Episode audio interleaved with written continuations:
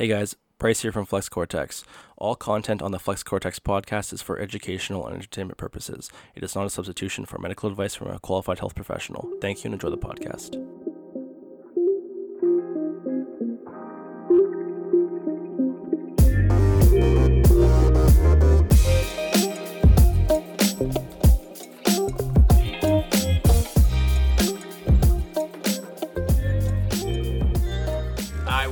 This week's episode of Flex Cortex. Say you've listened to the past 11 episodes, and now you're interested in looking into the process of starting up your own gym. Well, you're in luck. Today we are joined by Mr. Ian McKay. Ian will give you some insight and advice on opening a small business and some important aspects that are often overlooked. Let's kick it off. Hey, Hello. How is everyone doing today?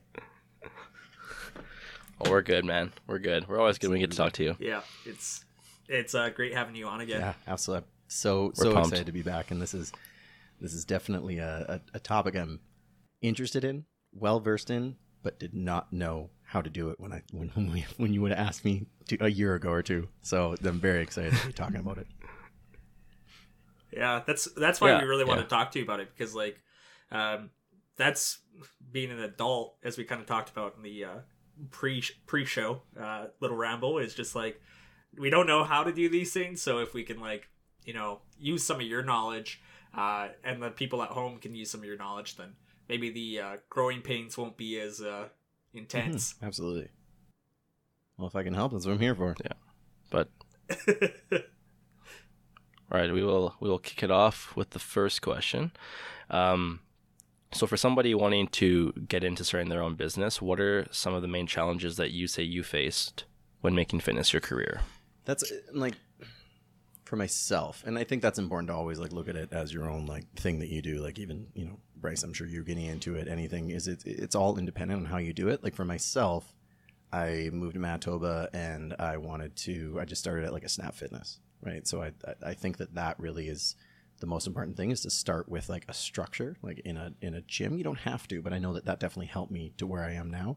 Have other people structure the expectations and then you can kind of meet those. Because that was my challenge is like i don't know if you know this but personal training can be done a million different ways right? Let alone opening a gym or anything Oh, like yeah. that like it's kind of your identity is also into it but you're also an emerging person. So that was probably my biggest challenge is like what really what really did i want to do with people? Like was i just there to get them to do burpees get sweaty? Did i really want to help people? Like those bigger questions are more or less what i struggled with and then just being able to like sell clients right? Like that's that's that's the biggest thing. Like the reason that people want to work with you is you. And uh, I, I didn't have a lot of confidence. So i think by building up the the things that kind of derive your confidence and that you feel confident helping people with and competent helping people with um, that was probably the hardest thing for me to get started at least. Yeah, yeah, I I would say I would agree with starting out with PT that the first like major issue is just confidence coming out of school because you feel like you don't know anything, so you're trying to ask people for money, and you're like, "Hey, would you mind passing me ten grand, or would you mind passing me five grand?" And it's like it's ever it's ever so like nonchalant, and uh, I I know like that was my issue too. Like I struggled with that, and I think it came down to like you mentioned, are you confident with what you're offering to them? And are you confident with the experience that you have and the service you can provide? Um, I feel like it's gotten a lot better now that I'm at Snap this time around. But man, at Good Life, it was funny. I was actually talking with my old boss recently, and uh, it took me like 26 consults to get my first client at like I at uh, Good Life. instagram story Like tw- yeah i did too yeah, like like like 26. I was like, Mhm. that's insane, right? And my my first consult at uh, at Snap, I, I got it. So I'm like, that obviously just shows that well, confidence and experience and time, right? absolutely. And like that it's it's almost like and you you can't you can't sell things in confidence like you can't you can't not believe in yourself and then sell yourself. Like that and that's a really hard thing and i'm not a huge i wasn't a huge confident person. Like i wasn't an athlete that knew that i was fucking incredible or anything like that right? I was just a guy that was really interested in this kind of stuff and it's it's okay to have apprehension it's not okay to sell yourself short right? And and there was lots of times that I'd train people for free, and I do, and I think you sh- you should do those things as well. Like you should put yourself out there, not because you're not worth money, but to kind of grow your roots, so to speak, kind of set your set your roots a little a little in the ground before you dig deep. And like you said, when I I worked at Good Life too, and it's hard to be like, you're gonna pay me this amount of money. You're not gonna pay me, but you're gonna pay Good Life. And then it, it sounds like you're paying for an expectation, and especially when it's their goal, that's what they're expecting on this outcome. Can I Oh, yeah. deliver you 40 pound weight loss if that's quote unquote your goal?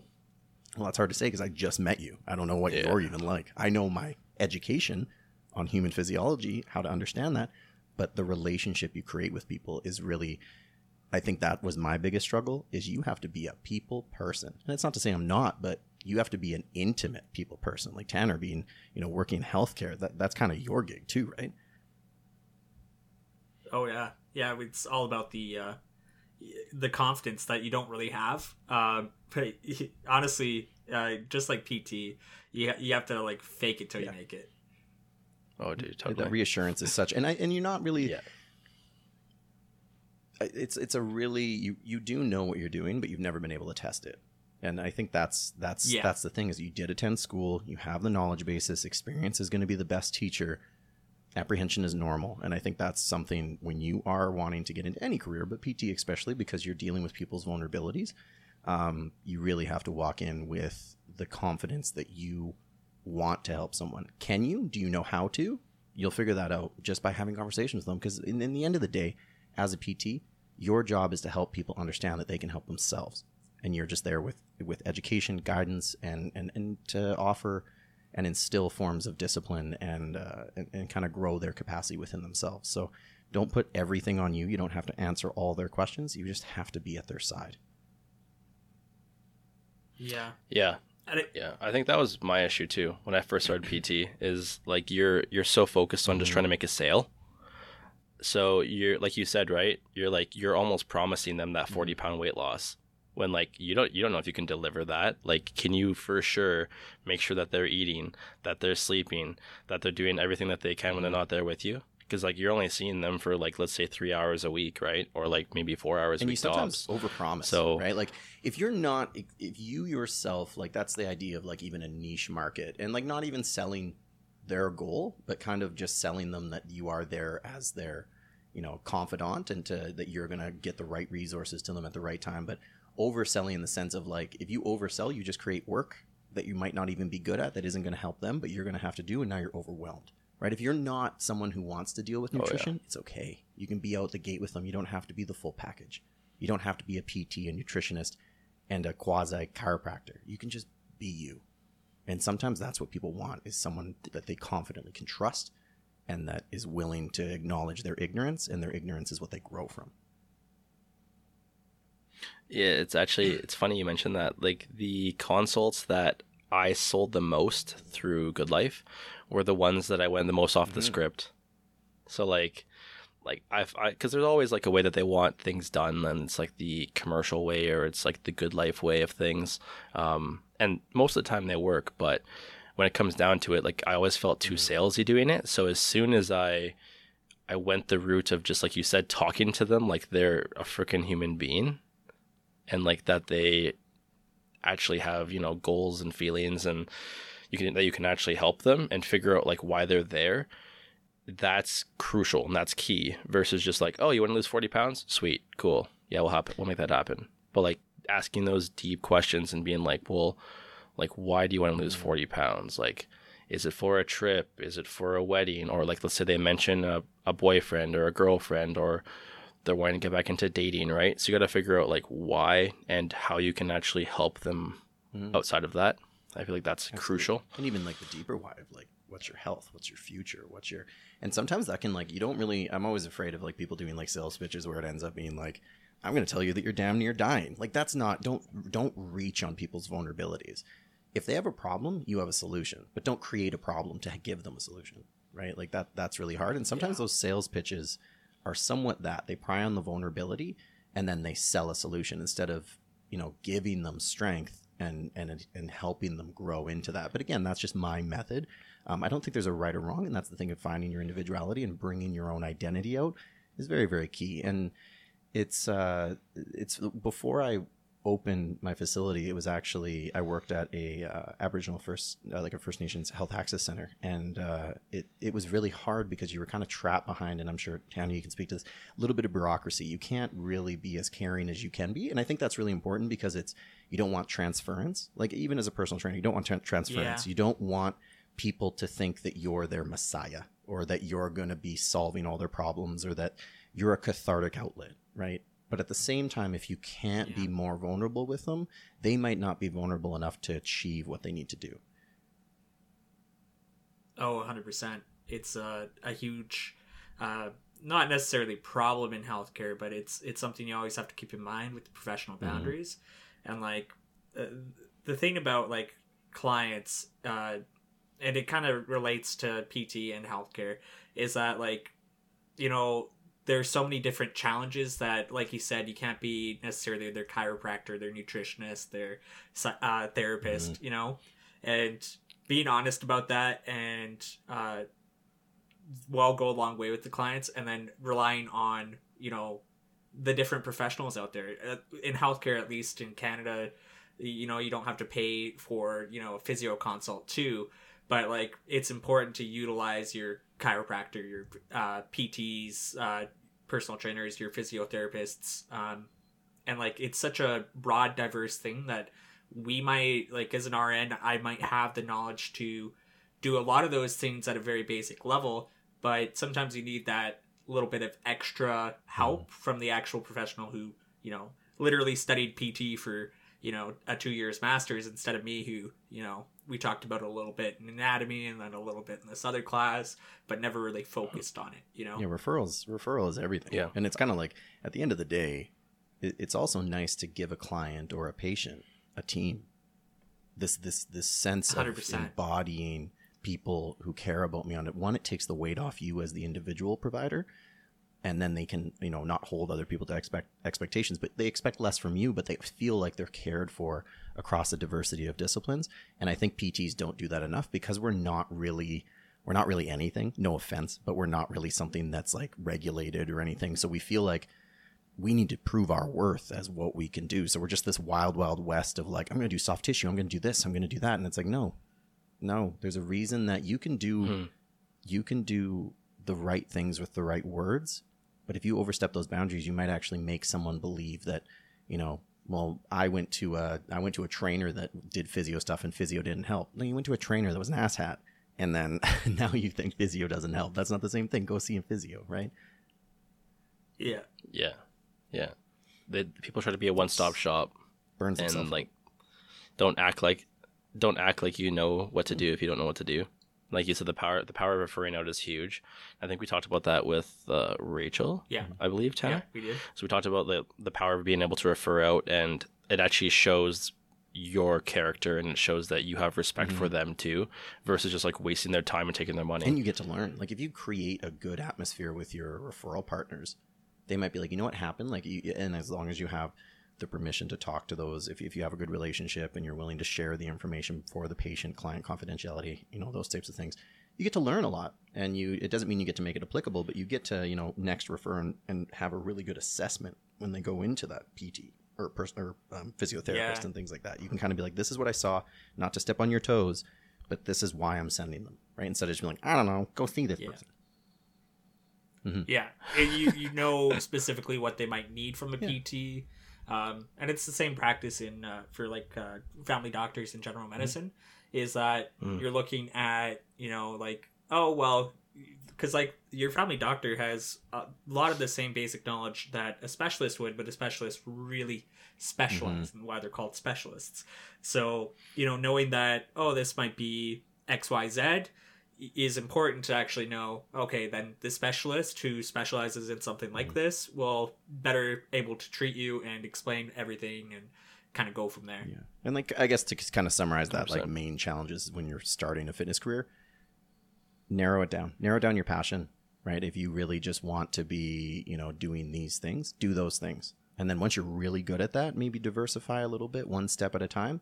But you can't be the everything all at once. So just be a personal trainer, and don't sell yourself too high and burn yourself out, or don't sell, don't sell shit to people. right? Like just just be yourself. Yeah. And I did that wrong. Yeah. I guess So- is my answer. Is I, I, I was like, I got to do everything. so I'm I'm speaking from the experience of being that asshat as well. Yeah, I think uh, everyone's got to find their own Mm-hmm. way. But you know, you did eventually find uh, one of your passions in the fitness industry much so. and opening your own gym. So, what are what's kind of general process you went through to uh, get that open? You know what? It was, uh, man. I. It's such a well, just my life in general. I think we all do. Uh, it's a strange story. I didn't know I was going to, um, especially because I didn't. I moved back to Fort Frances, like a small town, and and it, there's gyms here. Like we have a recreational facility. We have another really amazing establishment, Energy Energy Fitness here. Um, but I I am someone who wants to dig a little bit deeper. So sometimes when I'm on like the gym floor with people in the rec center and there's like gorillas of men and you know I'm trying to train a hockey player, I'm trying to train someone who's a little apprehensive to go to the gym. Um, I was like, okay, well, this isn't really working because they're so caught off guard by being in this like anxiety derived atmosphere of people knowing what they're doing or perceiving such as we talked about previously. We're just not sure what we're doing, but Yeah. But it, that confidence factor, they come in with low confidence and they look around at all these people with like ugo confidence. And it's like, oh, wow. So I wanted to open Reflection Studio because it's like, I want people to have a moment, a space where they can reflect on what they're really trying to accomplish. Maybe not lose the 40 pounds. Losing the 40 pounds is part of the process on reflecting on the bigger goal. So that was kind of the premises of opening my own facility. Um, how I did it was a whack-a-meanie kind of way, as I do everything. I'm just impulsive. Um, and basically it was uh it was like like i said i was working at a um aboriginal health access center here in fort frances and uh, amazing place to work but i kind of felt like not to say stifled it was an amazing place to work but it, w- it wasn't able to feed my passion the same way as a health educator you're teaching cooking you're teaching exercise all the things i did um, but maybe not the same connection you can have because you're behind you have to respect the bureaucracy in the profession um, whereas I get to be Ian when I run my own shit show, right? So it's it's a little bit Yeah. easier. Um, so I did that, and then I quit that job, and then I started to work for our First Nation communities around here as just a coach that goes up, and I work within their facility or I help them build a facility for themselves. So I got into like building gyms for other communities around here. Um, so that helped me get in touch with like dealers of equipments and like bells of steel and just different people that I work with. Um, and, and then from there, I went into being like, okay, well, if I'm building these places and I'm traveling up here, maybe I need a place to drop all this equipment off. So then I looked for a warehouse and I'm like, well, why don't I, you know, build, have this warehouse as well as, you know, open a small personal training studio here. So it all just kind of like flows together out of what was taking place. But I think that creative impulsivity is the most important drive for me because it did, it didn't come with, you know, confidence. It came with possibility. Right. So Yeah. that was something for me is is the process was not something I can be like, well, first I sat down and I looked at, you know, the financial commitments.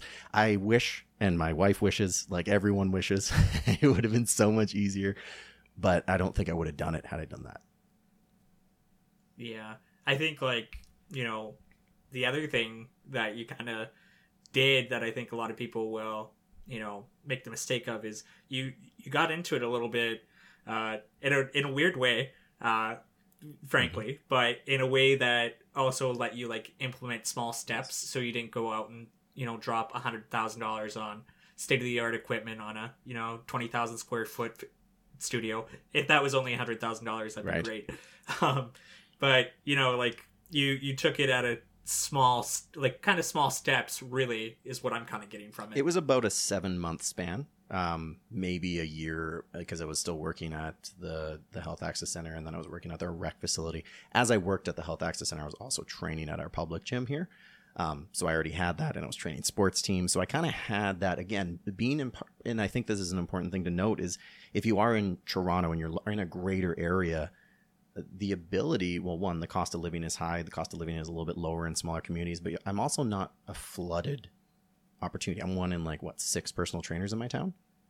So it's like it, Yeah. it's not that whole the, the whole atmosphere does change for me um, because I'm, I'm I'm not in a flooded uh, environment in that way. And yeah so it, it it was kind of like I had the opportunity to what takes a long time in one place didn't take that long but it was incremental steps for sure in the in the possibility that bubbled up um, with the confidence that came around from just exploring new realms right like i said ordering equipment is very different than training someone um, and building and, and establishing like a new gym for places so once i built a couple gyms for our first nation communities i was like well i could just build my own gym obviously i know what i'm doing So it was like, yeah, you kind of need to take those incremental steps and, and explore what you can do with your with your skill sets. Oh, 100%. Yeah. Hmm. It sounds like a very uh, a very long process, but Yeah. it's good though. Like like Tanner mentioned before, it's you broke it up, so you also broke up the costs as well instead of having that massive lump sum at the very beginning, right and I right? think yeah, Tanner, I think you, yeah, like, and that's it, Bryce. And I think Tanner kind of hit on is you don't really want to go. You want to know what you're getting. Like I did sit down and look at like, okay, there's this sports teams, there are these types of things I can do. This is how much I can charge for that. So on a monthly basis, if I run these things, like you do have a business structure, and I think that's the most important thing is lay out many potential avenues of revenue, and then look at them and be like, okay, so if I just did this, and a pandemic doesn't hit, but if I just did this, would it allow me to you know at least get my overhead covered? And then what do i need to do on top of that? So it is really important to go into it be like what am i already good at? What can i charge for that amount? And how many people can how many people on a minimum and a maximum can i put through this size of facility and what can i expect? And, and what's the turnover rate of that? Like how much you know how much are you going to churn people over and lose people and gain people? Like there's a lot to really think about but the most important thing is think about how much you want to lose. Right? Don't don't Yeah. think about how much you want to gain because that's that's great to have optimism but you really have to think like i what are my bare minimums i have to hit to survive and then be like okay that's something i'm willing to like take a risk of investment on and then be like okay now let's look at the more optimistic side of things what can i gain and you really have to weigh those things out because i think too many people you get lost in the in, in the passion of it it's like i'm gonna build this thing oh my god it's gonna be amazing everyone's gonna love it if i build it they will come no fuck no there's lots of people out there they could go and see yeah.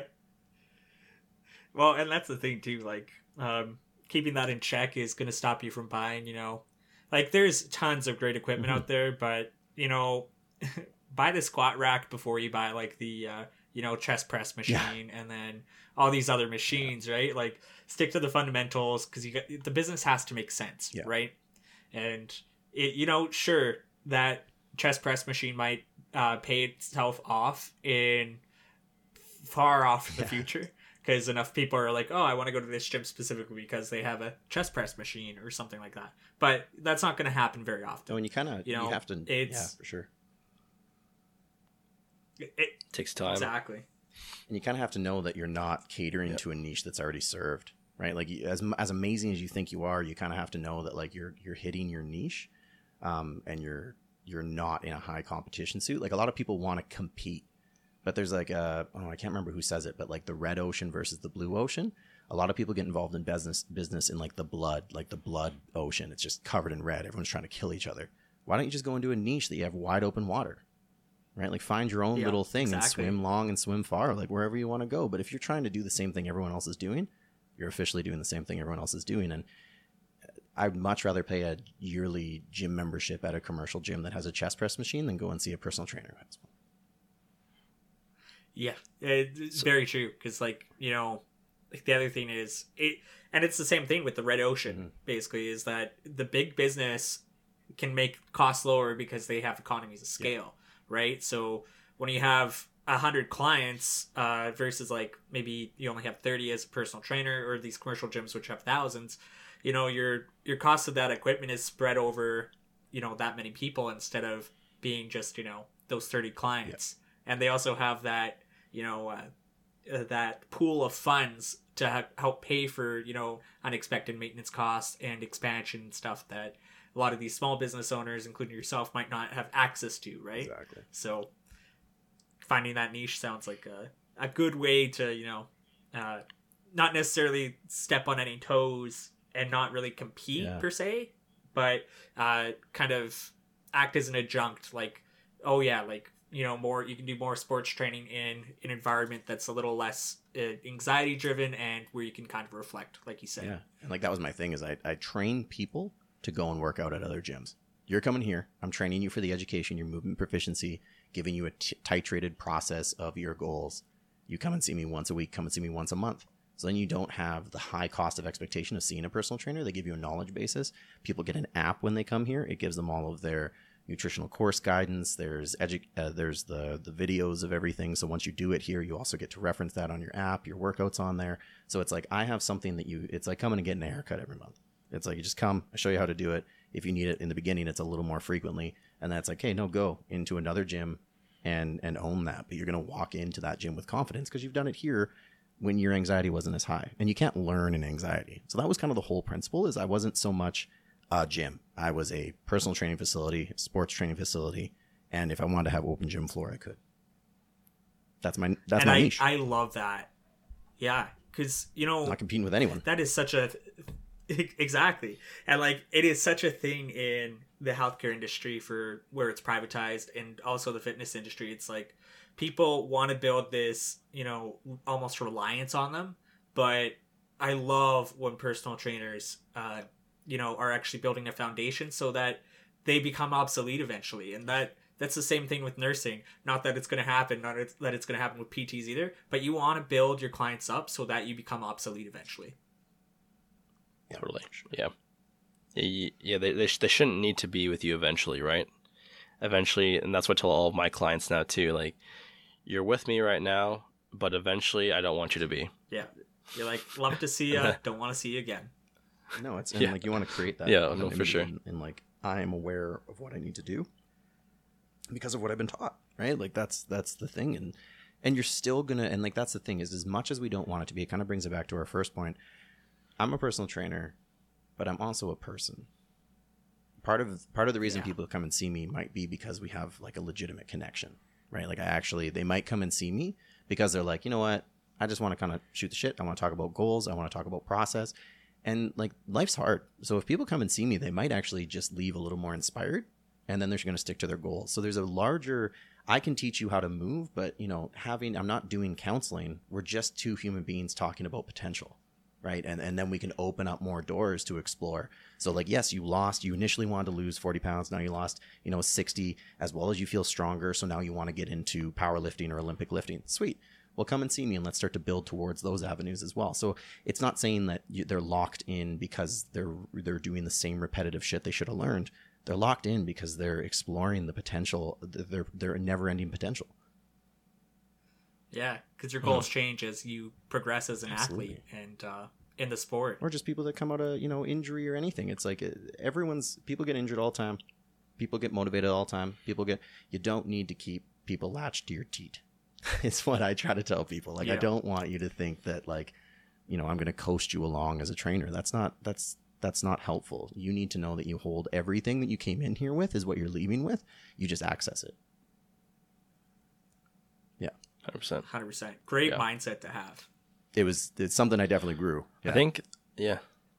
Yeah, I think I think when we was it when we like 1st Mm-hmm. talked on Instagram. Uh, I remember I was going to you for advice about uh, exercise science, and I was asking you questions about it, and then we talked about actually relationships, and we talked about how that's one of the most important things. I think that was like our very first conversation Mhm. on Instagram. Absolutely. It's something that I early on, like that's the thing is you don't want to feel like a dummy, but then you end up being a robot, and then people don't want to work you with you for that way. So you got to find that balance of being vulnerable and confident, and and, and just a never-ending growth mindset. That like not everyone's going to agree to you. You're not going to f- help all of your clients, and that might be on the client, it might be on you, but either way, both of you need to acknowledge and grow together. Or separate, and that's the other thing in referral. As I refer to personal trainers all the time, who with people I can't really help because maybe it's not my skill set. I'm not the person they bind and mesh with. But that was hard early on, right? That was really hard. Did you ever have those types of things? Oh yeah. Oh yeah, yeah. Like for the for the first bit especially, there's probably quite a few clients that I Mhm. shouldn't have taken. Yeah. But I did It's a job. because Yeah. you want the money. Yeah. You want the money and especially when you're first starting out, like you're not making very much money, I'll be completely honest. Um, so any kind of treadway or any kind of traction you can get, like you're all over it. So even if you don't really know what you're doing, and again, again, it kind of goes back to what we were talking about earlier. You'll kind of fake it, and you'll just be like, "Yeah, I, I can definitely help you with that. Like, I'm definitely, I feel like I'm experienced in that, or I have professionalism in that." And again, though, it's it's better to just be able to refer out and tell them like, "Hey, like I don't really know," and it's okay to say you don't know. yeah, hundred percent. I don't know is a very very powerful thing that professionals should use literally all the time because we it is impossible to know every single little detail about different pathologies, mm-hmm. different fitness regimens, all that stuff, right? it's Yeah. Yeah, like saying I don't know, or like I can direct you towards somebody that does or know. I can That's a find big out thing. for you. Like all those things. Totally. Yeah. Yeah. And like that's Yeah. if I may, and it's not to be confrontational at all because I did the fake it till I make it, right? So but I found sometimes as much as it's like it's and it's gonna be splitting hairs, but it's when you fake it till you make it, you actually can't become authentic. Like that's literally the opposing value of authenticity is faking, right? So it's by just acknowledging Oh, that you're totally. you don't know. It doesn't even mean you're wrong. You're wrong when you give an answer when you don't know. So you're not yet wrong. You're just ignorant. And I think your clients will respect the fact that you're like, I don't know. They're not going to be like, well, this guy's a fucking dud. Like, it's just like, oh, cool. And then you come back and you have a resource. You're more knowledgeable because you wanted to help this client. So your next client is dealing with a better trainer, all because you didn't know at one time. A hundred percent. And I think that's the balancing act of the you know fake it till you make it mindset. Mhm. I think a lot of people do need it, but it's just so that you can actually like it's a you have to have the knowledge. Mhm. So like um like you know it, but you know you just need to get some practice with it. So that's where you fake it until you make Very it true. and get that confidence of the clients. But you need to then use that to build your own confidence to be like, oh, I do know what I'm doing. And then totally, you have to ditch the fake it till you make it because you can't actually build authent- authenticity and have the actual confidence to say I don't know. Mhm. And that's where you're going to get in a lot of trouble with clients because you're going to try something uh, that you don't really know about, and then you could lead to an injury or give them bad information. Stuff And we like have a that. very vulnerable job. As soon as you tell someone something that's untrue, that might be the last time they ever see a personal trainer. And now they're stuck knowing the dumb shit you told them, right? And and that's the Yeah. right. So it's like you just you just kind of shut down. If you're like, oh, calories in, calories out doesn't matter. It's like, well, now that person is screwed if they just end with your dumbass, right? Like it's now that is something that you know i- is, and it's not a it's not a complete story, right? So we need to allow people to, you know, be be vulnerable in their ignorance. If they're willing to ask you a question, that's that's vulnerability, right? So be vulnerable to say I Oh, don't know. 100%. And that's the thing is, I don't mean to say that's what I meant. Like, fake it till you make it is definitely necessary. Oh God, it's necessary. But at the same time, it's just knowing that, that you can have two things there. And and you know what? And that was, I faked it till I make it. Open this place up. I still fake it to make it when I wake up in the morning. I'm just like, okay, I'm a I'm a gym owner now. I'm gonna go do that today. yeah. yeah it it is it is that delicate balancing act because you're totally right though about you know the the dark side of the fake it till you make Mhm. it mindset it's like Balance. it, it, it is both uh you kind of have to have a certain amount of confidence eh, going forward with it too to be like you know just that vulnerability Yeah, for sure. so That's very cool.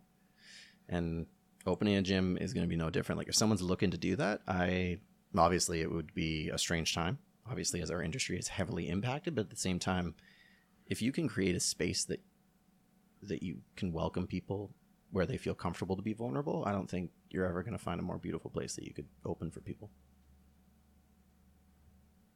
There you go. Beautifully there you have it. Yeah. Um, Yeah. to, sure. to kind of bounce off that, uh, would would there be any specific courses that you'd recommend before opening up your own gym? Like maybe ones that you've taken or ones that you, You know, you've looked into? I really wish I would have taken a business course early on because I think that's the thing is like business is so much more than having a building and charging money, right? Like, so I wish I would have taken more of like a bookkeeping course and how to like if you can't ba- balance like your own checkbook, a business is going to be a totally different thing. So don't get lost in the idea that like what you do as like your hobby and your passion as training is somehow going to represent what it's like to have an electricity bill on a building with rent as well as you know your cleaning products and the hours spent to clean toilets if you don't have hired help um, as well as your automated softwares and all of that. So you really like and you don't have to get that complex but at the same time then you if you don't have automation that you are going to have to pay for you're going to have more hours to work. So you kind of need to look at a business of the you know forest to the trees approach so i think taking a business course is huge and i did not um, but I did learn along the way, and I'm very lucky. My my wife is a massage therapist, so she had business background. She's been doing that for ten years, um, and I have just uh, amazing clients that have helped me that you know manage businesses or accountants, and they just have got kind of guided me. So one, build up your network, huge network, network, network. Just like get to know people, put yourself out there, be vulnerable in the same ways we've just talked about.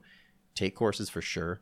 Um, do something that you're interested in, and then do something that you know you need to do and and I like I'm not interested in finance. I didn't become an accountant, but I am interested in having money. And having money means you have to make Yeah, it, yeah. and once you make it, you have to manage it. So it's like you kind of need business, regardless of if you're like, yeah, whatever. I'll just charge people money and I'll have it somewhere in my account. It's like, no, It's more than that. So taking a business course Yeah. is huge. I wish I had one to talk about. Um, I know a lot of people. I, I I can't speak to the quality of any of them, so I can't voice my opinion. That's Okay, very fair. okay. And you know what? Brings back to the I don't know. And uh, business is essential in the society we live in Mhm. um, because you need money to live. And, uh, you know, it's uh, just one of those facts of life that, you know, you, you got to know your basic accounting or otherwise your, your business is going to fail because uh, your bank comes at you a lot harder uh, when you have a, you know, business loan for X amount of dollars than they will if you don't uh, maybe missed payment on your credit card. It'll ding your credit. You'll have some more interest to pay, but usually it's fine. Mhm. Whereas business loans, if you miss one payment, they might be taking everything because you don't get a second shot. Like that's that's the thing is you're dealing with when you're Oh, yeah. dealing with bigger numbers, you're dealing with bigger fish, bigger bigger players. So it's uh, it, it's something to acknowledge, and I know for myself, I don't. I was very very lucky, and I need to give a shout out. And this is the thing is like I am in a in a weird situation, um, where I was I took a loan from my grandmother. So I took that we can go on because I know this is something we kind of want to talk about. Is I took a loan of fifty five thousand from my grandmother, and uh, and this is the thing is you have to be you have to be so grateful for the things that you get, and I'm so grateful. And it, it was a really hard thing because I hit a pandemic, and I'm like, oh my god, my grandma my grandma put this out and wants me to be successful, and and I do. I have a supportive family. I live in a low uh, low cost of living to live in Fort Frances. So like all of those things are going to be a little bit different than other people who might start a business, right? Like you, that's the biggest thing is to acknowledge. Like every time you listen to someone who's talking about their business, it's just as much of an individual as an individual. So, um, Yeah. knowing that I didn't have that loan, and then when the pandemic hit, the government put loans out at a super low interest that you know we don't pay back until 2022. Um, so things like that happen. So I'm in a weird, very weird circumstance and and place um, with my business on how it functions, and it'll be very different than someone that would have started five years ago, right? So, um, like I was opened a week before the pandemic was officially announced, so it, it, kind of has a little bit of a different feel to it. Um, but that's the thing, you can reach out, and, and I think I want to point this out more for the fact that yeah, my grandma gave me a loan, but you also have people who believe in you, and if you come out with a Yeah. solid business idea and you walk up to family, friends, and you ask for a smaller investment instead of maybe going to a bank when we're dealing with an economic downturn and crisis right now, people might not have the money to support you right now, but they might have something to put towards it. And maybe it's just going to force you to start smaller, but starting smaller is still safer. Right. And there are people out there who Yeah. believe in you. And hell, I have clients that are like, I'd like to invest in your business. And it's like in the middle of a pandemic. And I'm like, well, I really appreciate that. Like, not in the sense that they are clients, they already are, but being like, can we offer you a little more? Like, not even to partner, just being like, you know, do this, pay a pay a smaller interest fee than uh, than because let's face it, when you have personal training clients, sometimes those individuals are the ones who have disposable income, right? So Yeah. it- it's kind of and that's the idea of Yep. like having authentic communication and cooperation with your clients means they actually know who the fuck they're dealing with on many levels.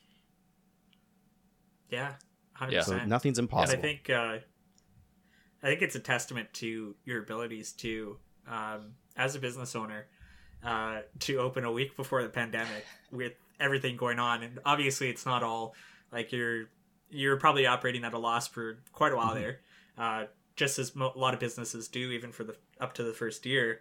Um, but you know the fact that so many established businesses um, you know fell within the first like couple months of the pandemic just says that you know the resilience of you keeping costs as low as possible but also still networking and trying to get that uh, client interest in uh, bas- investing in the business and it's uh yeah, really really good on you uh, not that you need the pat on the back no, I appreciate that, and I don't want to sell it for something. It's like it, it is, it is the cooperation of other people. Like uh, anytime you see someone successful, someone gave them opportunity, right? Like we do create our 100%. own, but we need to be we need to be aware, and you need to be aware also that like people will try to support you in when times are down, but those people might switch and try to take from you when times are good. So you just have to never go into something with a, a veil and over your eyes, know your capacity, and know what you need versus what you want and and I know that I I did not rein my spending in when I was like, oh, this won't last that long. Like I'm going to do this. We're going to upgrade the facility while we're shut down.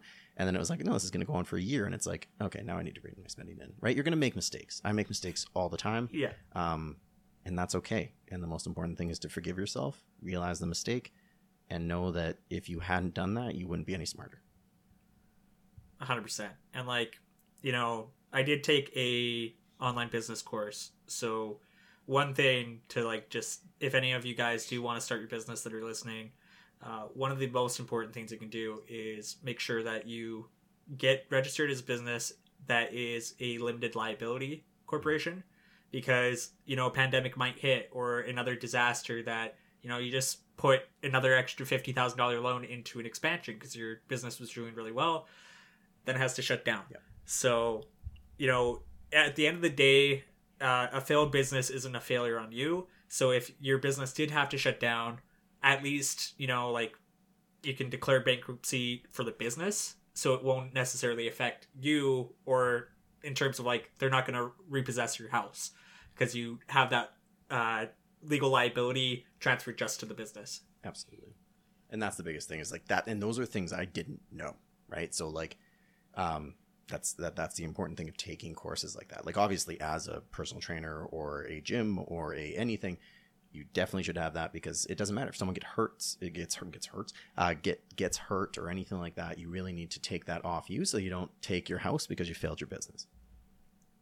yeah exactly because it's it, it happens it's the world that we live Absolutely. in and you know you do have to navigate that and you just want to make sure that at the end of the day you and your family and the ones you loved are at least taken care of if you know the risks you're taking with your business go wrong And you know what? I just really Right. want to mention that the CRA, like, uh, they're not out to crush you. Like, I was so afraid of the government. And then I had to get on the phone with them all the time, and they are so helpful. Like, it sucks that you have to wait for like Yeah. 45 minutes to talk to them, and sometimes they're like rushed or doing whatever. But at the same time, they're helping a lot of people, but they're so helpful. They have helped every way. If I call with a question, they're like, "Well, do this, do this. I'm going to send you the link. I'll email it over. We'll do this kind of stuff. Can you type this in?" And and th- they really help me start my business because they we we are what feeds the economy right so it, it's something Yeah. that you, you don't need to be afraid of the government you don't need to be afraid of all of these things what you need to be afraid of is doing something with an ignorance you don't want to acknowledge yeah 100% Yeah. Yeah, actually, uh, speaking of business, though, like with me going in recently to get my trade name done and everything, yeah, it was like a lot easier than I thought it would be. So like same same thing, right? Like I thought it'd be like this whole process, and that's kind of why. And like not that I was pushing it off intentionally, but I was kind of pushing it off. Um, and then I was like, oh man, this is gonna be like an hour, hour and a half of going in, like probably gonna have to call someone and then wait, and then, but no, it was like I went in, filled out some paperwork, and they're like, all right, cool, you're good to go. yeah, Isn't that you're like you have a business now you're a business owner like no Like, balloons they're like, you're in business now. yep I was like, I was like, oh, that's Cool, it. yeah. All right, no sweet. fanfare it's just uh you know end of the day you got your business and uh it's good uh one of the things Like I'm, I'm like, I'm, I'm good. I'm not gonna Yeah, get tackled if I walk out of here. Sweet, nice. I, I think one of the uh, things we kind of talked about already was uh, finding the right demographics for, um, you know, a person. And Mhm. like you found your own demographics kind of through trial and error with, you know, uh, working at the clinic uh, with First Nations and then Mhm. kind of moving into sports teams and building that network. But for someone, you know, starting out, like how would they find their demographic if you have any tips? I think it kind of comes back to like the same thing as like work in a commercial gym for a little bit.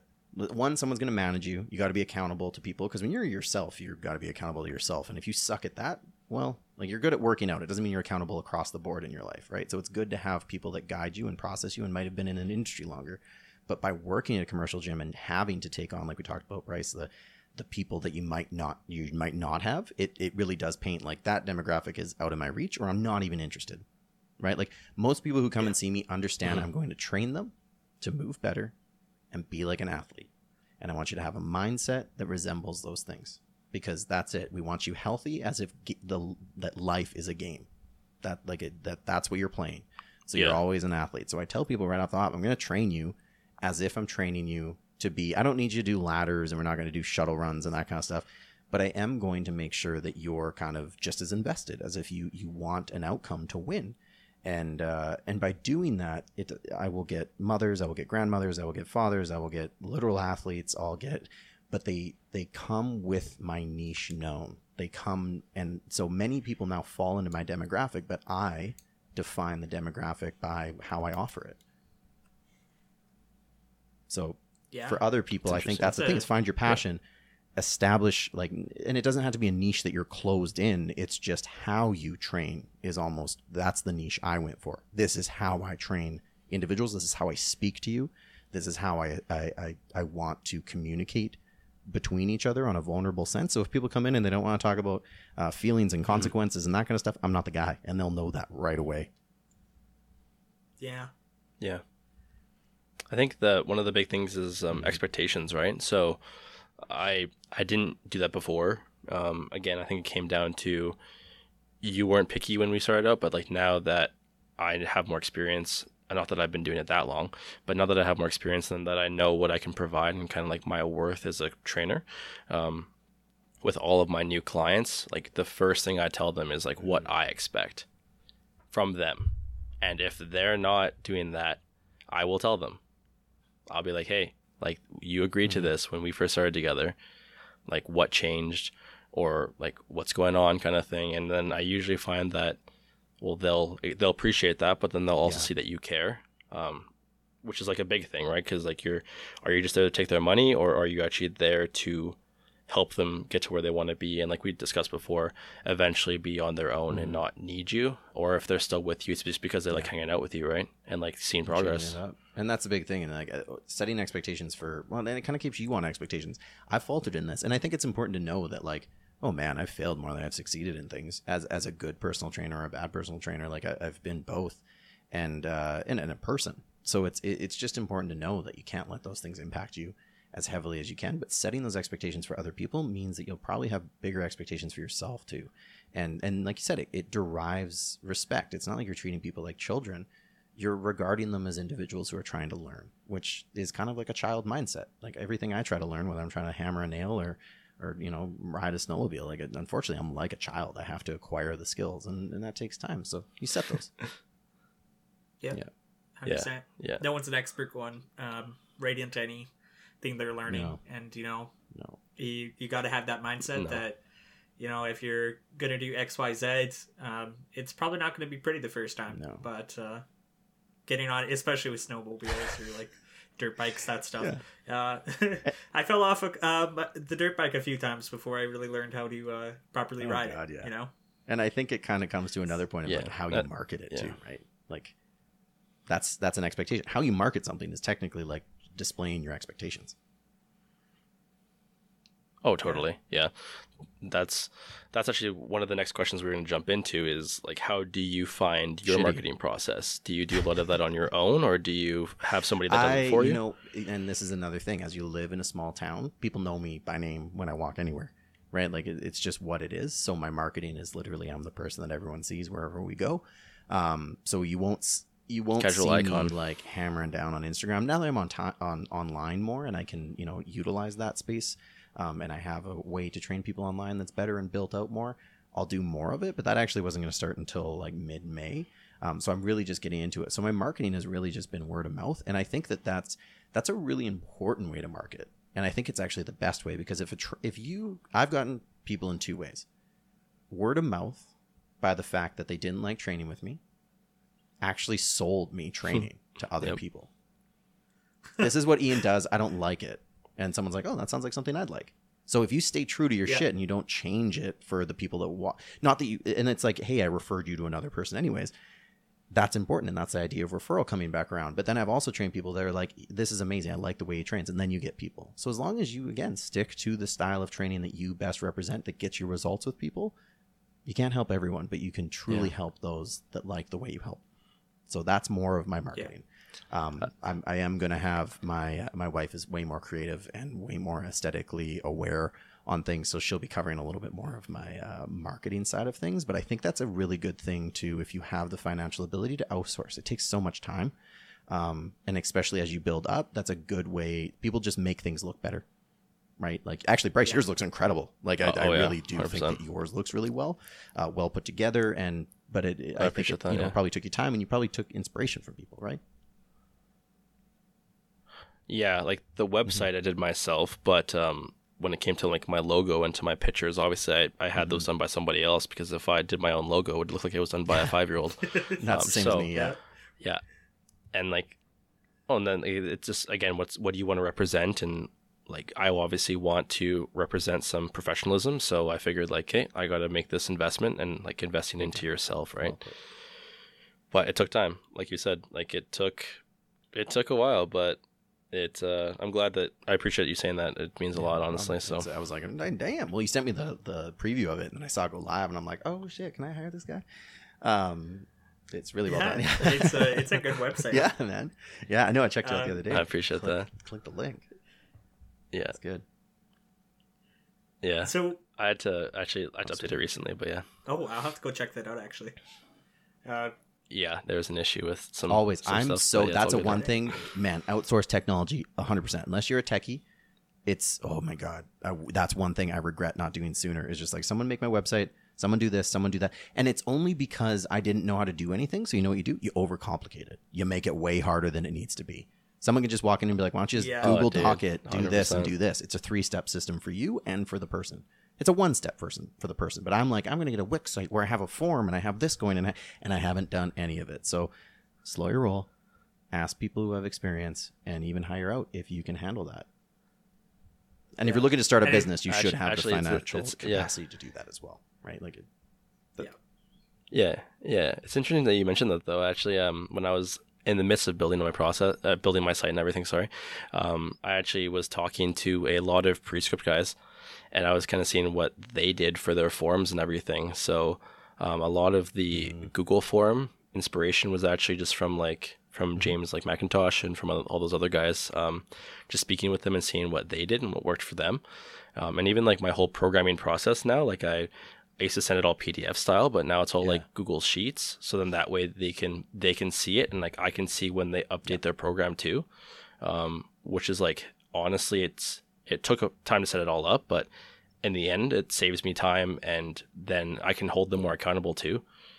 So I think that's that's the biggest thing, right? Is doing research, but then also talking to people that have more experience than you and taking what you can from them and applying it to your own any business clunky as well. system is Oh, going to cost you time, therefore money. So it's like you might as well just do it. What, however long it takes you to set it up, as long as it takes you nothing to run it, it's totally worth the investment. Yeah, it's Yeah, yeah, because I think Yeah. for me it's a couple months. I think to set it up. like I've I, I'm interested in uh, tech stuff and like coding Mhm. as just like a hobby. Yeah. and I can tell you that you know. I, then again, I'm not the smartest guy in the world. There's probably savants out there who could figure it out much quicker than I did. But it took me like a solid couple weeks to you know figure out the basics. And Mhm. you know, if you're not willing to put in that time, uh, you're gonna have to pay some service, like be it Squarespace, be it Wix, be it uh, you know the those sites that will actually help you get your website set up in a more user friendly way because like otherwise like just just pay the person doing web design like i know that people charge a lot in tech because it's a high in demand uh, and complex job that a lot of people don't want to learn Yeah. but you know it's totally worth it because um, it's not as expensive as you also think Not by the time you're done, right? Yeah, Yeah. yeah, hundred percent. Yeah, especially with that being like the way that kind of things are going, more or less. With with COVID, for example, like with things being more of the online presence in the online realm, it's important to have that. Like if you if your website looks like it was done by a two year old, Yeah. no one's No. gonna hire you. yeah and like they're yeah and like if you're that's what i that's how i saw thought of it myself personally like i was like hey if i'm gonna have a site i'm gonna make it like good i'm not gonna have one sheet or one home page with everything on there like i'm gonna go And that's the i'm gonna go hard and yeah it's that's it I didn't. so mine, mine is awful. I went with Wix, and I'm like, oh, it's gonna be easy, and it wasn't. It sounded easier than it is. It still takes the work. It still takes the aesthetic. It still takes the knowledge. Um, and then once you get it set up, then you can like freeform it, and then you mess it all up anyways on a mobile browser. Like it's, it everything sounds simpler until you actually get it. And once you've invested the 400 500 dollars that sounded easier, and you get a bad product, you kind of have to let Oh, that thing run until it dies, so you can redo something better. You can't Yeah. just throw that investment away necessarily. So you kind of have to make the sh- the best of a shitty situation you did to make it easier that made it worse. yeah 100% Oh, yeah. because like Yeah. those sites do take a lot of effort still and a lot of time Absolutely. and you know like it kind of going back to the marketing thing like uh, you see like a lot of youtubers because squarespace really pushes into that space and uh, not as much wix but you know they're the people youtube advertisements and sponsorships, they're trying to sell you something, and that's how they make money. So like, don't put too much judgment on them because they're giving you content for otherwise free. But you know, like at the end of the day, really treat those uh, you know advertisements with a grain of salt Mhm. because it is a paid sponsorship.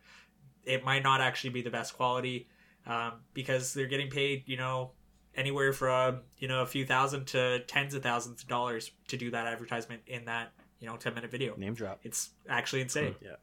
Yeah. Yeah. There's good money in YouTube if you can uh, get those sponsorships, Yeah. but Absolutely. get, getting them is the challenge. Absolutely. And you gotta and again, you gotta bring something that That's sells. th- that's been like a different game.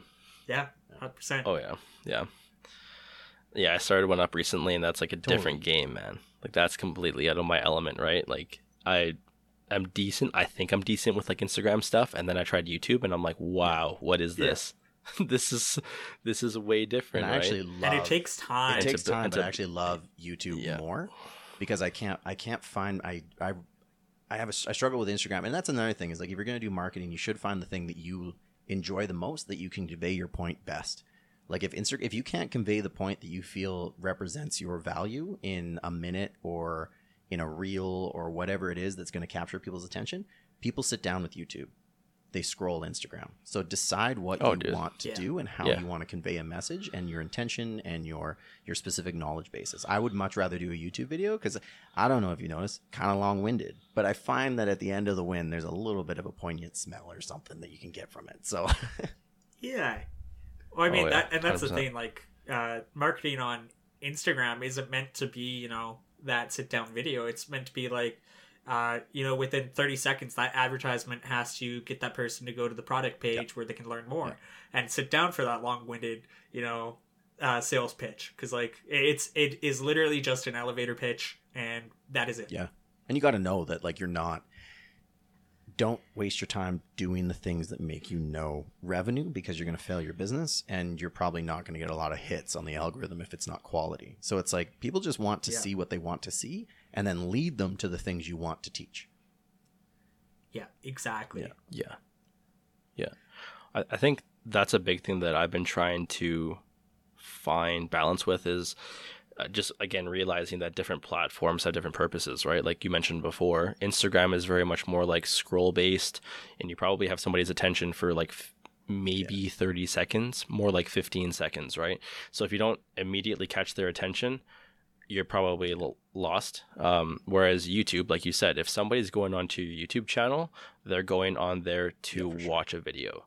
Like they're going on there with the expectation that it could be a 15 minute video or like They a got a 10 minute video, poop. right?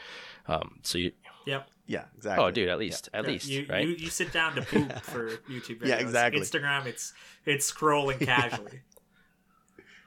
Yeah. they're committed Yeah. man but yeah i do like i do like what you do with yours i do find that like the because you're very much like igtv based right like more uh, like a minute or minute and a half long post, I- which is it's- good And it's just it's totally spontaneous, intuitive. Like I said, I don't really have a marketing procedure. I don't do it's very off the cuff, and especially now, like people are just like chilling, doing whatever. It's a lot of my things again are more geared towards just like even my local area more than it is like the the whole space of Instagram and the algorithm, right? So it's it's again might have a different flair to it because of that reason.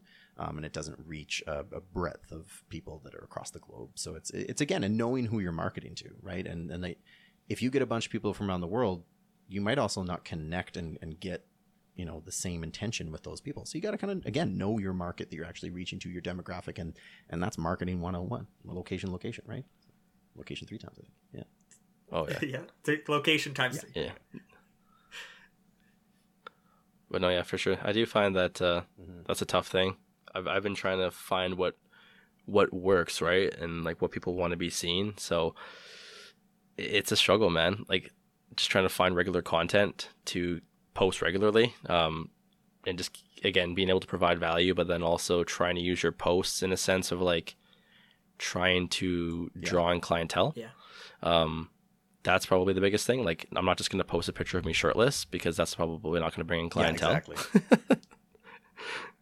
so it's it's a matter of just trying to find what you again like what your clients want to see, what possible clients want to see, and I uh, have been trying to lean more towards having like shorter posts or having just like pictures um, that I can provide value in because I am past the days of trying to do like a five minute IGTV it- video. It doesn't get the it doesn't get the feed recognition, and it, it depends what you're trying to do. And again, like I think it's uh, Kassem Hanson. He's like the N1, like a course. He's a really good course for biomechanics and things like that. But um, he says like it's not you don't learn exercise from Instagram the same reason you don't learn kung fu from Jet Li movies, right? Like it's there's so many nuances, but like the more you watch an IGTV of hip thrust, you're like those aren't you're not doing anything in that. You're just making a shape and doing something you saw on IGTV. There's no principle to it. So I actually really struggle posting exercise videos because I think they're pointless without the intention of a program or without the awareness of spatial recognition the individual needs to like represent that value appropriately. So I actually shy away 100%. from doing a lot of exercise videos because it's fucking already out there. Like I don't need to reinvent the wheel, but maybe I just don't need to do it at all. And I just chose that as my path. So you'll very rarely see an exercise video because it's like, fucking Google it. Like you don't need me. Like it's not. I'm not. I think I can bring value, but you're probably going to be in my face zone when that's happening, right? Because I have to look at you as an individual. I think you matter. I don't think that I need to tell everyone that I'm correct in doing something. I think I need to see you on a person to person basis and us have a conversation about it. So I, I just I shy away from it completely on the most part. So I think it Yeah, misleads I think that was clients my- too, my issue before. right? Because like, you know, like you said, p- part of the whole thing about being a personal trainer is teaching people movement, Mhm. and you can't teach movement well on you know over an uh, IGTV video necessarily No. because you each person's body moves in their own individual their way, awareness. and yeah, exactly. So you know, like you might be doing it a certain way that feels best for you, and it might be the most technical uh, form of doing it. But you know, like you said, go look it up on YouTube because there's a million videos from people who already do that. But you know, at the end of the day, it's more about like, well, sure, you go for a squat, it doesn't feel comfortable. Well, what kind of uh, things are happening? Like, where's the tightness that is not allowing you to get that proper deep squat? Yeah, exactly. So what are your, what are your to go into that. prerequisites? Like, Like, yeah. it's and that's the thing is like whenever I think of my whole business is intention based, and then I look at IGTV or IG and or anything, and it's literally inattentive based, right? You're drawing attention, Yeah. but it's kind of bullshit attention. It's like you, you scroll Instagram because you're looking for something to find. You're not looking to learn, right? So it's like I'm I, No. there's no intention in your process. You can draw from inattention, you can draw attention to you, but I don't think you're really invested, which is the complete opposite of what I'm going to expect when you come in and see me. So it's a it's a dichotomy I definitely struggle with. Well said. very well said. Well said. Yeah. Yeah. I, but I feel like, again, that was kind of an issue that I had before. I was trying to almost provide too much value. I really like Um, videos. And like I was going, I was like going way into, well, well, thank you. But yeah, I, I feel like I was going maybe like a little bit too into depth on some things. And again, like, like you, you guys mentioned before, like it's hard to actually learn from an IGTV video. Um, I've been trying to find ways that I can provide little little cues and little um, tips and tricks here and there that might work for different people. But again, like if somebody's coming to you, they're coming to you for expertise and they're coming to you for um, programming and they're coming to you for a certain reason. They probably aren't coming to you because you're showing them how to No. hip thrust. Yeah.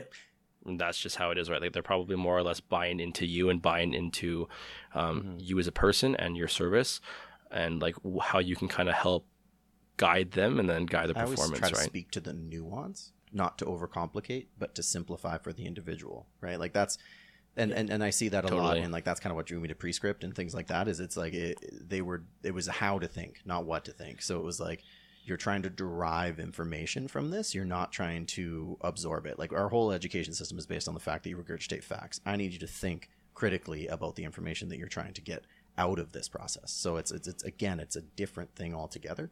Um, but a lot of people aren't interested in that. Like, the, it's not to say that people need to be like namaste aware, like on a pillow floating in order to get an exercise, like an excellent workout or anything like that. So it's not going to sell to everyone. But my intention is that people feel good, move well, and just overall don't question their capacity of strength. Um, so that's going to be that you're very involved. And and again, uh, when I could not, I can't find myself a good position to do that on IGTVs or on IG. I don't know why I keep saying that, but just Instagram or various things. And and maybe it's I'm just hiding my anxiety of doing that behind it because I think a lot of people are scared to post too. You shouldn't, there's a lot of dumb shit out there, and you don't really say anything about it. So why are people going to say it to you? And if they do, kick, tell them to kick rocks. Like who cares, right? Like, there's a you know, Yeah. it doesn't really matter. Your self worth is who the people you serve are going to dictate, not who you think you know doesn't want to you know receive your service. That can just be an inherent bias on their part. Just let them let them go. And I think power to those That's, people. yeah, that's a big if you know, like, if you're a personal trainer listening to this and you want to post hip thrust videos, power to Yeah, you. give her hell. do it. Yeah. Yeah. Not But at the end of the day, yeah, exactly. But you know, the one suggestion I will give is, uh, and this is more like from the tech side of things.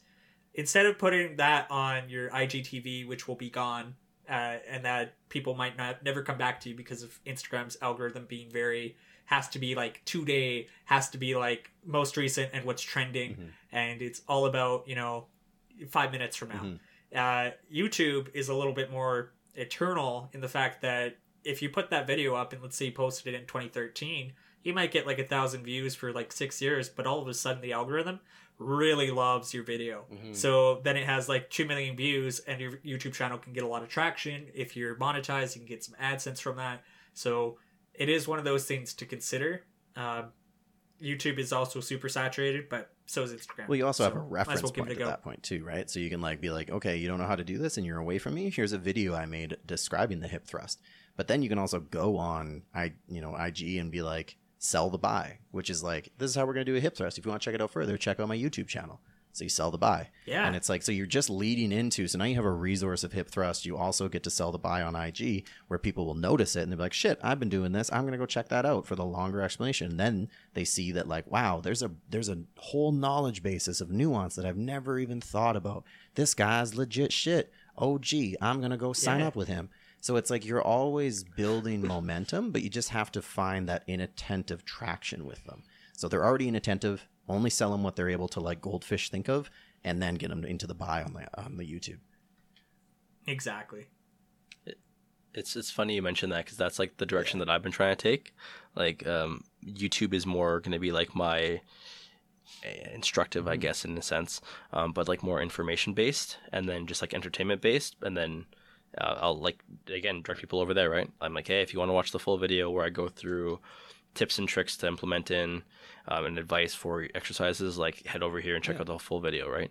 And that's that's kind of ways to again get traction for your Instagram and for like your YouTube, but then also in a sense you're able to like target your demographic well still too, without get without giving away like too much information, which I think was my issue before. Like I was trying to give like like six months of programming in like a minute and a half through a video, right? hose. You're just like, oh here, Yeah. oh dude and like you're biting off way more than you can chew and that's like a big issue that i was finding for myself and i'm not sure if other pe- people feel I the same say- way but yeah, it's yeah and you're not really you're Oh, not yeah. able to. It's almost like you want to describe the nuance, but it's also so over flooded that you're like people are like I can't even handle this. Like I don't even know how to. You because you're talking to people that might not even know that these things exist. It might be like this is way over too over my head. But when you get them in person, you're like, no, no, no. I break this down in a step by step process, right? But when it's in a video form, it's like I'm going to tell you everything at once, and they don't realize that it's not that complicated. We would never give you all these cues at one time. This is just for you know educational purposes, and and that's the thing is I used to do that all the time, as well as I'd make a new video for every client, and then I'm like, shit, why don't I just like shorten this link up and send it to my client? Have like one. it's over and over again. Yeah. Yeah. have one So yeah. it's again, Yeah. invest your Yeah, time once, one. monetize it many times. yeah i actually recently i was looking at on instagram obviously um, but i saw a post by one of the a pt on there and he was talking about how um, so many people go to pts that have no in-person experience and just online experience and he was just talking about like the importance of having in-person experience before you can actually do online training. Yeah. because like it's so different man. Like if if you're an online coach and you've just been doing strictly online like there's so many little things that you can miss right? Especially with like i don't know zoom's so awkward. Like i'm personally not a huge fan of using zoom for like sessions just because like especially if you're using like a smaller webcam like the, it's like almost guaranteed you can't see everything that they're doing like maybe top half bottom half maybe um but again like there's there's so much importance and like and value that you can provide with just doing in person so i just found like to be a very interesting post um especially considering like he was doing mainly in person, but there's so many like online PTs that just do online. But how are you really experienced at And that point? It's, it's such a hard thing to think I about. always tell people say. that like on ti on there's a lot of online PTs who are your accountability. Outside of that, Yeah. right, and then that's the thing is Oh, like in some totally. instances, you can become a PT that's almost so specialized that you've just completely lost a demographic that's just like, listen, man, I don't give a shit about anything you have to tell me. I'm not in pain. I get the results I want. So they're just going to go to an accountability buddy. They're just going to someone to make them sweat and sore, and that's what they like. And then other people are a little more invested. So that's the thing is you also again your niche. If a lot of online trainers are no offense to them, they're probably fantastic trainers, but when you're online, it's like here's your program. I'm going to make sure that mm-hmm. you have a, a green light when I wake up tomorrow morning on your workout. Right, and I'll reach out if you don't. Yeah. And no offense to that. That's that's totally Yeah. necessary. Some Oh, totally. people are perfectly fine not having perfect biomechanics until something, if something goes wrong, and they just need someone to be like, "Hey, keep your shit together. Here's some resources." Otherwise, Yeah. Hundred percent. Yeah. I think. Yeah, and like obviously, obviously, not like I wasn't trying to not trying to throw no, shade not or anything, but um, I just I think that personally for me, like I I learned so much from Mhm. doing in person that I couldn't I couldn't imagine trying to do strictly and like solely online without having the experience that I've had from in person to like carry over, right? So, yeah. And uh, going back on that, um, just kind of talking about like, you know, giving too much detail or like being a little bit too nuanced happens all the time in healthcare. It's in anywhere that you're passionate and you have expertise that you don't really realize you have, you can start using a little bit more too much jargon Mhm. and like that's one of the things that they really drill into you for the four years of nursing school is like less jargon like make it simple so a person can understand because they do not have the knowledge base that you have as a personal trainer or as a registered nurse or as a physician yeah. so keep it as simplified as possible and you know like i'm really passionate about uh, uh, women's health and uh, neonatology or ba- basically babies Mhm. so you know when, when you start getting me to talk about that especially with clients i can start to kind of you know get a little bit too many details mm-hmm. talk a little too fast because I'm, I'm excited about it and then it's like the the client like missed everything They i just just glaze over. said yeah and it's like i- is it also important to them to know this stuff probably not might be interesting but they don't need to know it Yeah. And that's that. so That's a hard one. big And like thing. you probably Yeah. see this like now with y- you know what like with the vaccines or the pandemic or whatever it is that's going on when people that are expertise of their field go on and try to talk to a general population that doesn't have the same health literacy or knowledge basis well now it's like what the fuck are these people saying right so it's now it's like they're Yeah. they're not even speaking the same language and it's about my health and what i need to do about it and it's like uh, Yeah. and, and you see this all the time when they're like well they obviously don't know what they're talking about and it's like they actually know so much that they know about the stuff that you wouldn't even think about. So now it, it just sounds like they're complete assholes and idiots. They're like well that's fake news. They obviously haven't been looking at this study. And it's like i'm so sorry but these guys are like these are nerds. Yeah, like you wouldn't be able it, to sit at a table with them. others. yeah exactly. It's like Yeah. you would not want to sit at a dinner table with them because you're like you are boring as hell.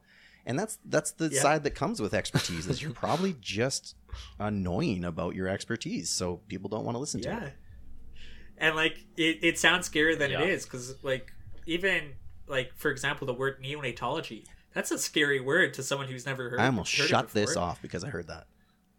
Yeah and it's like all it all it is is like basically everything to do with like baby's health and stuff. Yeah. it's uh the practice of uh medicine and nursing and babies. You should use And, like- you should use that as like neonatology. It's just the, the study of baby's health and stuff. Like just end it with that that's yeah. And that's all you need. And then people will be like oh, okay cool. Cool. it's not as scary as i thought. But when you have like the covid vaccine like for example you're saying Yeah. you know like these people are coming in with all these statistics and then Yeah. it's kind of just like vomit at a certain point where you just start turning everything out and you're like is it safe? Will it hurt dude, me or my family? Yeah. totally. and it's like no. Yeah. and they should just leave it there. It's a- like you'll, you'll be fine.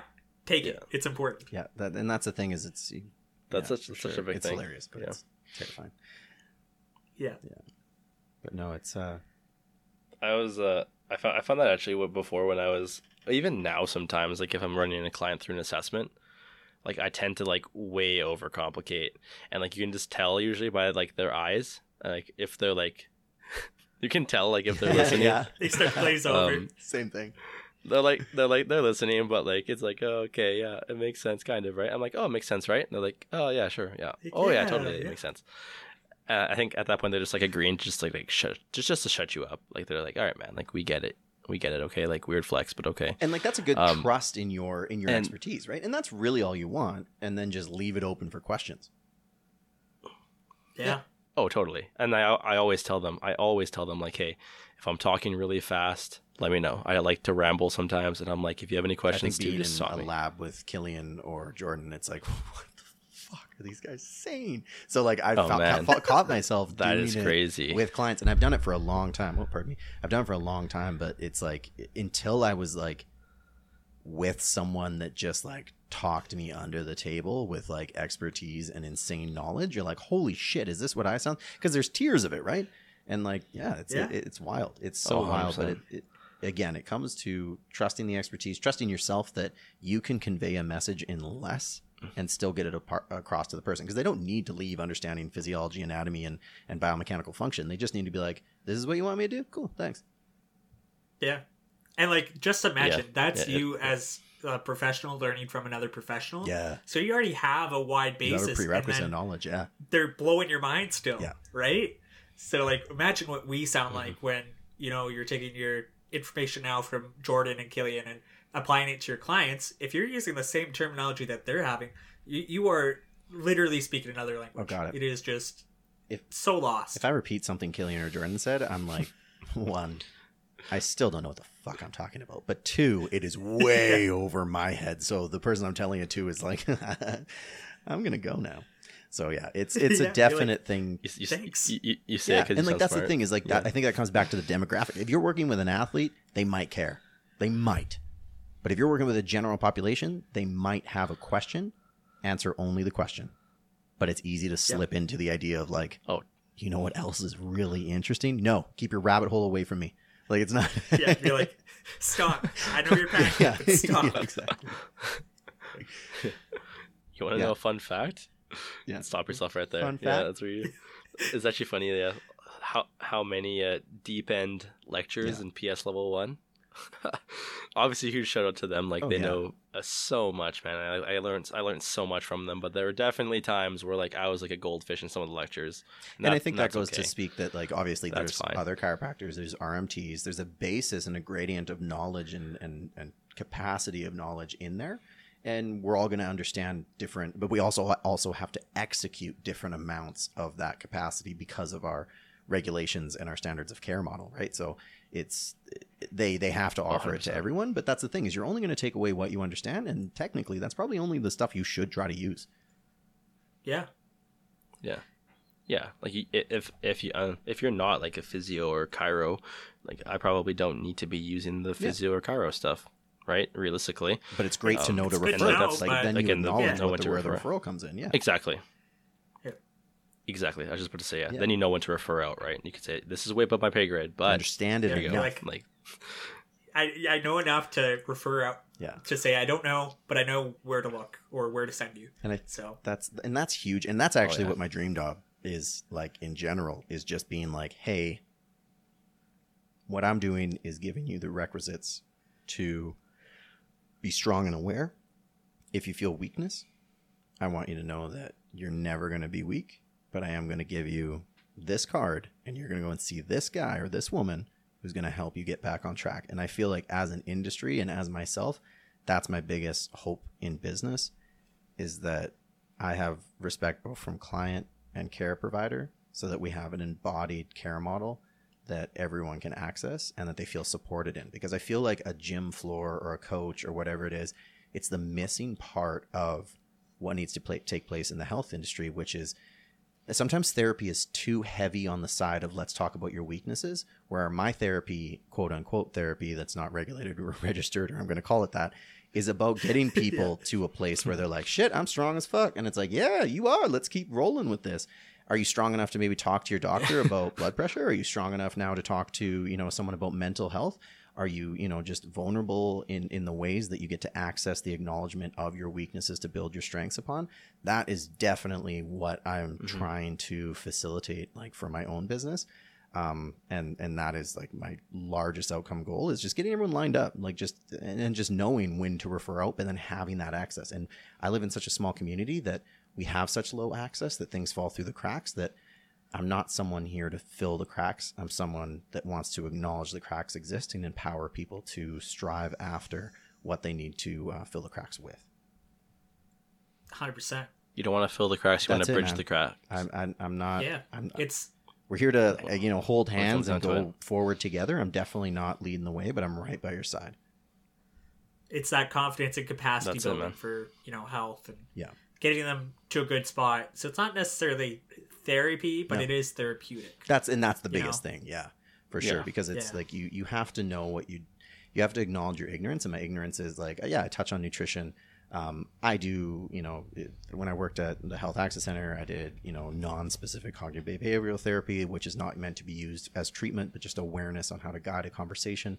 And that's still not enough. You have to acknowledge that all of these expertise have expertise, but if you acknowledge what they can do for a person, you can acknowledge that that person still has the capacity to go farther than you could ever get them. But as a team, you, they are infinitely goal oriented and able to access and, Yeah. and achieve. Oh yeah. Oh yeah. I think Oh, yeah. that's Yeah, like oh, um, go ahead. it, that's a big thing. Like I, like I have um a bunch of RMTs that I know like in the area. Um, so as soon as I, as, as soon as I have a client that maybe has an issue or has an injury, like I refer as soon as I can, and then I actually get the RMTs to like message me, and I'm like, hey, How's like it going? Yeah. how did it go? Um, like what happened? Like what would be some things that you'd maybe Mm. recommend for rehab? Um, and then I try to get like as much possible insight as I can, so then I can make the program specific and like tailor to what that client needs going forward, right? Because it could just be something that I maybe missed. Um, and that's very possible, right? Like I'm obviously I don't know Well, everything, so that that's one- too, that's- right? that's a Like, part of it. You can only have so many lenses on at one time, and and we're not meant to have a therapeutic rapport. Um, you're meant to have a therapeutic rapport, I guess you'd say, but we're not meant to have like an origin of like therapy to result. Like I work with my buddy's a chiropractor in town that I did the podcast with last time, and it was like he gets them one to five, and that's pretty much where strength is. Like you're on the durability side from five to ten. They're working with me. My wife is moving in here. She's a registered massage therapist as well. So now I can be like, you know what, you're moving kind of whatever. Why don't you go? Let her look you over. Let's try to diminish some of the apprehensions that exist in your movement. Um, she'll talk to your brain because it's to the surface of your skin, and then through that movement or through like lessening that off, we'll get you worked on some just movement proficiency. If it doesn't come out, then you got to go see a chiro or a physiotherapist, right? So it's it's just knowing that there's a strategic way to kind of build people back up to capacity. Yeah, hundred percent. And I think that's one of the goals we That's have it's all about, to man. with you know this podcast and having guests on is that we're trying to build that network of knowledge and people. Just because you know, personal training uh, in the fitness industry, especially, can be quite isolating in the fact that like you know we do put a lot of pressure on our personal trainers to be the one-stop shop Mhm. but you know expanding that network and that knowledge base I, I think that's why we love having you on why we loved having rachel on and why we want so many other guests because you know building that network will help build up our individual clients Absolutely, and I really appreciate. yeah. Oh, I, yeah, man. Yeah. Oh, absolutely, man. Like last time when we had you on, that was that was great, and like obviously we want we want to have you as like a semi regular guest. So um, that's just one of those things, and we obviously think that you have a lot to offer, and you're a smart dude, and and you're Oh equally handsome. goodness. So why not have you on? I, I wish you could see the blushing that's taking place. I uh, it, it is it's something that's that's huge. Networking is is amazing, especially when they're as rugged as handsome as you do. But yeah, the networking is like the most important thing, um, because it's yeah you you feel supported. Again, you if you feel like you reside in one of those red seas, make it blue. All you have to do is swim up to another fish and be like, "Hey, man, let's not eat each other. You got some skills. You want to pair it up?" Like that's I know so many trainers that I work with. Um, they're not my competition. Yeah. They're an ally in the expression of how are we going to get this person to where they deserve to be. If I lose a client to another trainer, I didn't lose them. Right? Like that that was better for the oh, client. totally, man. and and because of that Yeah. maybe i have room for a client that needs me now or they're more likely to refer being like you know what i worked with? And, and it always comes back to that. And like coming on this podcast and like just listening to your podcast and things like that it, it one it gives us opportunity to like create some you know waves in our own way in our own way of thinking. It's so healthy for us as people um, especially in an isolated time. But on top of that it, it does hopefully open up that conversation for people to understand that like they can do anything they want. They can make any of their dreams come true but it's probably going to come from cooperation and conversation. Yeah. There you And go. like That's it, man. one thing uh, before we kind of finish it up, what is one goal going forward that you really want to achieve this next year with your business, Ian?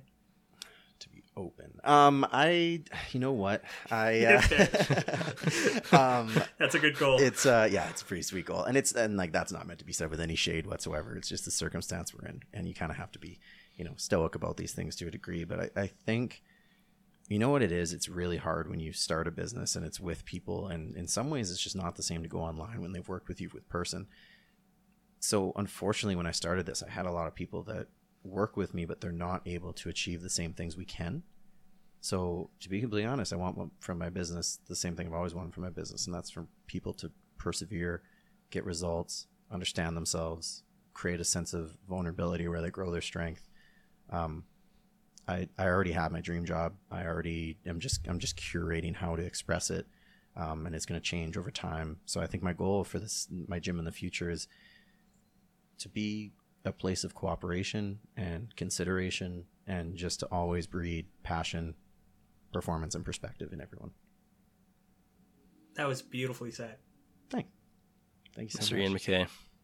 Cue, Q Q applause. I can't clap. Yeah. It'd be like you just destroyed the mic right now. But I, I was thinking the same thing. That's so funny. Thanks, guys. No, Yeah, it, it really is like a, and I know, like speaking to you guys, you wouldn't do this if you're not passionate. And I want anyone to know that there's so many people that are passionate out there. If you want, oh god, like it's so cool when you talk to people. If you ever talk to people, they're just like you said, everyone has their own passion. They're gonna be weird though.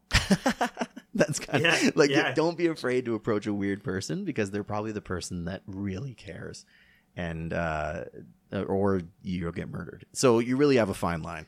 Um, yeah, Yeah. they're either a murderer and a sociopath, or they're uh, a really knowledgeable person. So just just find those people, and they're growing, and, and give them opportunity. Like they might not have confidence right out of the gate, and that's okay. Just let them know that you see their passion and you're willing to trust in them, and and that's going to help everyone. And that's what you guys do with this podcast. Like I'm no one really. Like I am. Thanks so much. But at the same time, when you invite me on, it as much as I have things, I only can acknowledge those things when people ask me about them. So thank you so so much for everything that you've uh, you, you've offered an opportunity and everything you're doing for the community that you're growing.